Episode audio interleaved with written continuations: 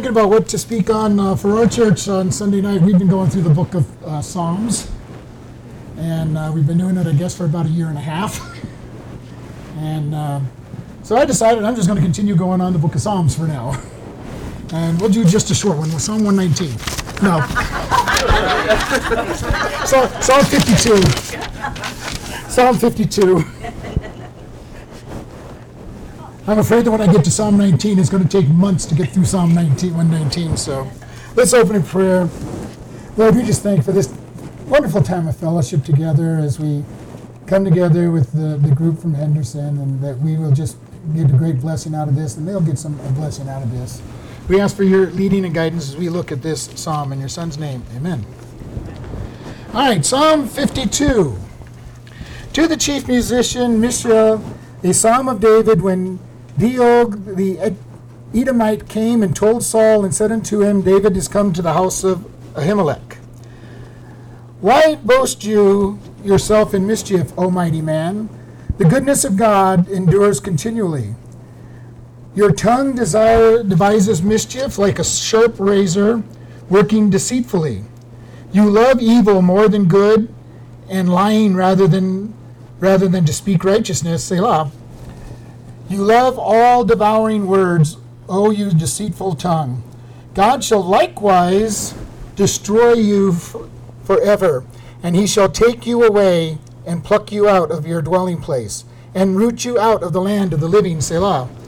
The righteous also shall see and fear, and shall laugh at him.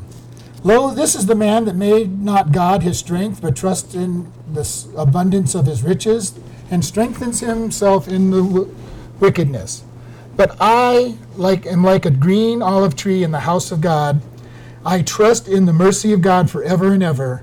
I will praise you forever because you have done it, and I will wait on your name, for it is good before your saints. This story, if you remember the story of Doeg when Paul, uh, when you know, Paul, when, when David was on the run from Saul, on one of his many times to be running from Saul, he went to the temple and he saw Ahimelech, and he said, you know, David lied. He said, I'm on a mission for Saul, and I had to go away in such a hurry that I left with no food or weapons, and give me some. I don't know if you remember the story. It's in, it's in Samuel. Um, and so the priest asked him, Well, uh, we don't have any bread except the showbread. and he gives him the showbread. And you know the showbread was for the priest. It was it was the, the, the one that sat on the table in the in the holy of in the holy place, and it was for the priest to eat. And then he asked him for a sword, and he said, "All The thing I got here is Goliath's sword. And he gave it to David. And the sad thing, if you remember the story, is that Ahimelech, because he just took care of David, who he thought was on a mission for Saul, ended up dead. You know, and it's a really hard story. And David writes this psalm. We're going to look at this because he's initially talking about Saul in this first part of it. Why boast you yourself in mischief, O mighty man? The goodness of God continues, endures continually. Saul, Saul, who started out so well, you know, he started out chosen by God, did great things for God. If you remember, he went off and he was prophesying and, and, and speaking everything. But he got proud and started turning away from God. And David's talking about it that, you know, you boast continually about mischief.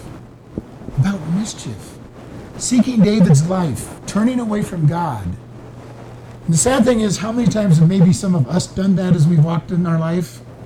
We kind of turn away from God. We start getting out of the book.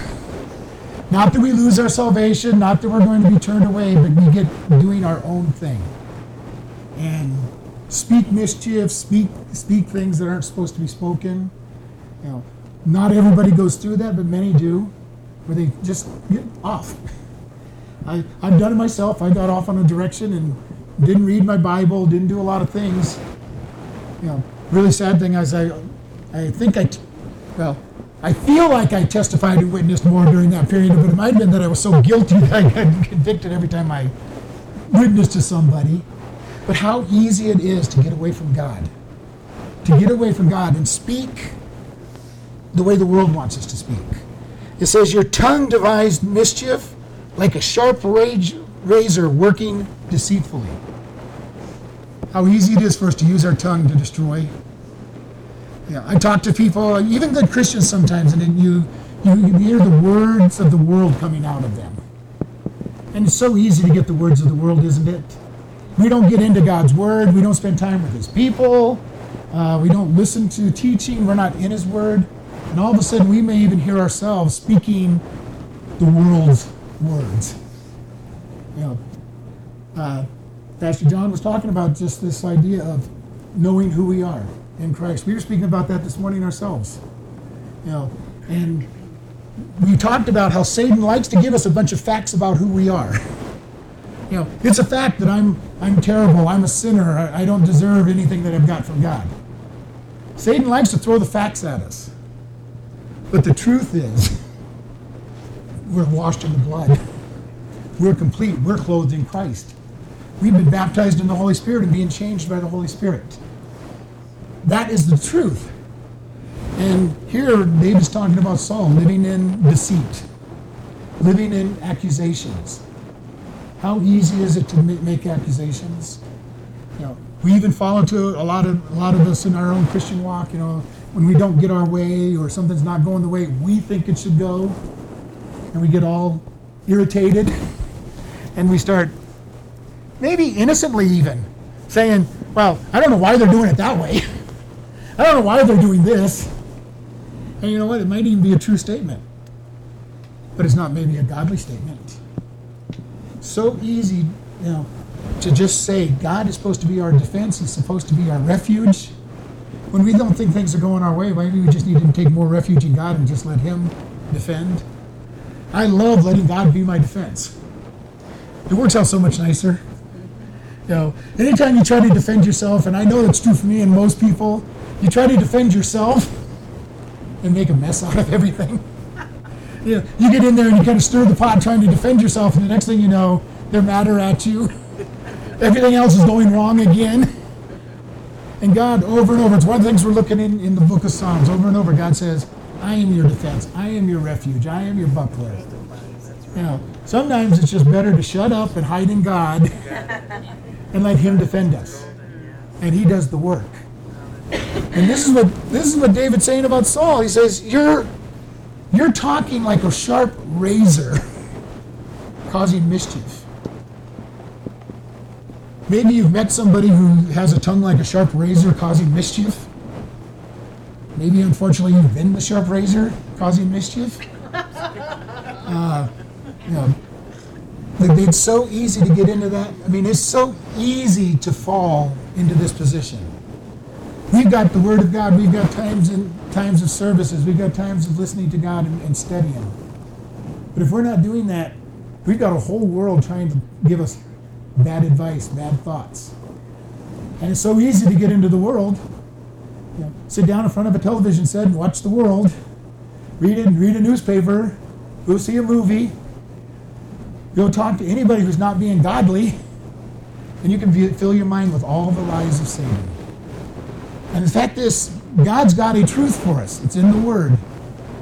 For every truth that God has, Satan's got hundreds of lies. Hundreds. Bombarding us all the time. Bombarding us all the time. And we look at this, the way the world is set up. It was for a long time that, that God's rule held that it was fornication, adultery, homosexuality was all wrong. Now the world is saying it's all okay and we need to accept it. Unfortunately, if we're going to stand on God's word, we can't accept it. We have to hold a standard. We have to hold a standard. Yet the world is bombarding us with these thoughts, these activities. Know, and if you've ever even found yourself thinking, well, it's okay they're living together because they're just by, you know, they're just not hurting anybody. It's just the two of them. They've been that way for 10, 20 years. It's still not sitting in God's way of doing it. So we want to be careful. It's so easy to be lied to by the world. And it is so easy for us to speak the world's way of thinking without even realizing that we've done it. Until we sit with somebody and we start talking and then we start really listening to what we say and going, hold it, that's not what God says. That's not how God wants us to think. And the only way that we can keep in that is by being in His Word, being with other other believers. And as I tell my church, you know, it doesn't mean that we're going to spend 100% of our time with other believers because then we can't witness to anybody. You know, but your best friend should not be somebody in the world. Your best friend should be somebody in the church who thinks with the who thinks the same thoughts as you as you're wanting to think, who's in the Word of God. That should be your best friend. And it's important for us to get out. It's important for us to get out. Some of us, like myself as a pastor, and all my life is geared around the church, it's hard sometimes. And sometimes I miss being out in the world and, and, and having unsaved people that thought I was a nut because I was talking about Jesus all the time. And talking about what, you know, you know what God did this week? And then they would look at you like you're an absolute crazy nut. But that's okay because we are, aren't we? As far as this world's concerned, we are nuts. Peculiar, yes, we're peculiar. All right, let's see. Uh, where did I leave off? The, verse 4 You love all the devouring words, O you deceitful tongue. Love all deceitful words. You know somebody that loves deceitful words? loves to stir up trouble all the time? Loves to try to cause problems? Loves to argue that God is not God and, and, and stand up in different things? This was the description that David's putting of Saul, but it can very easily be us. If we're not careful, this could very easily be us that we are loving to cause problems, that we are loving to speak the world. Because we are fleshly beings. Even though we are in Christ, we are perfect in Christ, we're still fleshly beings. And if I'm not living, living a crucified life, I am going to live in the flesh. And very important, we, we've encouraged the people in our church to read the Bible through every year. And we've got a plan in the back that says, you know, here, this, follow this plan. And you know, the greatest thing is reading your Bible every every every year, reading it all the way through, and then when you've been doing it for 30 or 40 years, it's still new. You're still, you know, I can't tell you how many times I go through my Bible reading plan and I get into a verse and I read that verse and I even look to God and go, God, when did you put that verse in my Bible? Because it wasn't there before. now I know that it was there, but it's but it's become fresh and new and living. This is this book. I love this book. I love this book. Been studying it for over 40 years. And it's always new. Always fresh. Always going to bring life. In verse 5, God shall likewise destroy thee forever. He shall take you away and pluck you out of away and pluck you out of your dwelling place and root you up out of the land of the living. This is a prophecy that basically David is saying, you know, hey Saul, you're you're going to have your your comeuppance coming here. And you know, when we're trying to live this way, God gets after us. He may not necessarily take us physically out of our world, but I don't know how many of you have been out to the woodshed with God and saying, No, you're not going to do this. You're not going to live this way. You're not going to speak this way. Sometimes it may come from a brother or sister in Christ saying, uh, you know, I need to talk to you. You're kind of going off the wrong direction. Sometimes, if you're still sensitive enough, it'll come from reading the Word and God hitting you right between the eyes saying, uh, You're not living this way. You're not living correctly. Many, many times that's happened to me talk talk to some people. You know, have you ever been someplace where you know you're not supposed to be, and all of a sudden God says, "What are you doing here?" You know, and you have a choice at that moment to say, "Okay, God, you're right. I'm not supposed to be here," or let Him deal a little harder with you by staying. But God speaks to us. I love this. And we're going to look at this next section because this is interesting. Verse 6 The righteous also see and fear and laugh at him. Lo, this is the man that that made God not his strength, but trusted in the abundance of his riches and strengthened himself in the wickedness?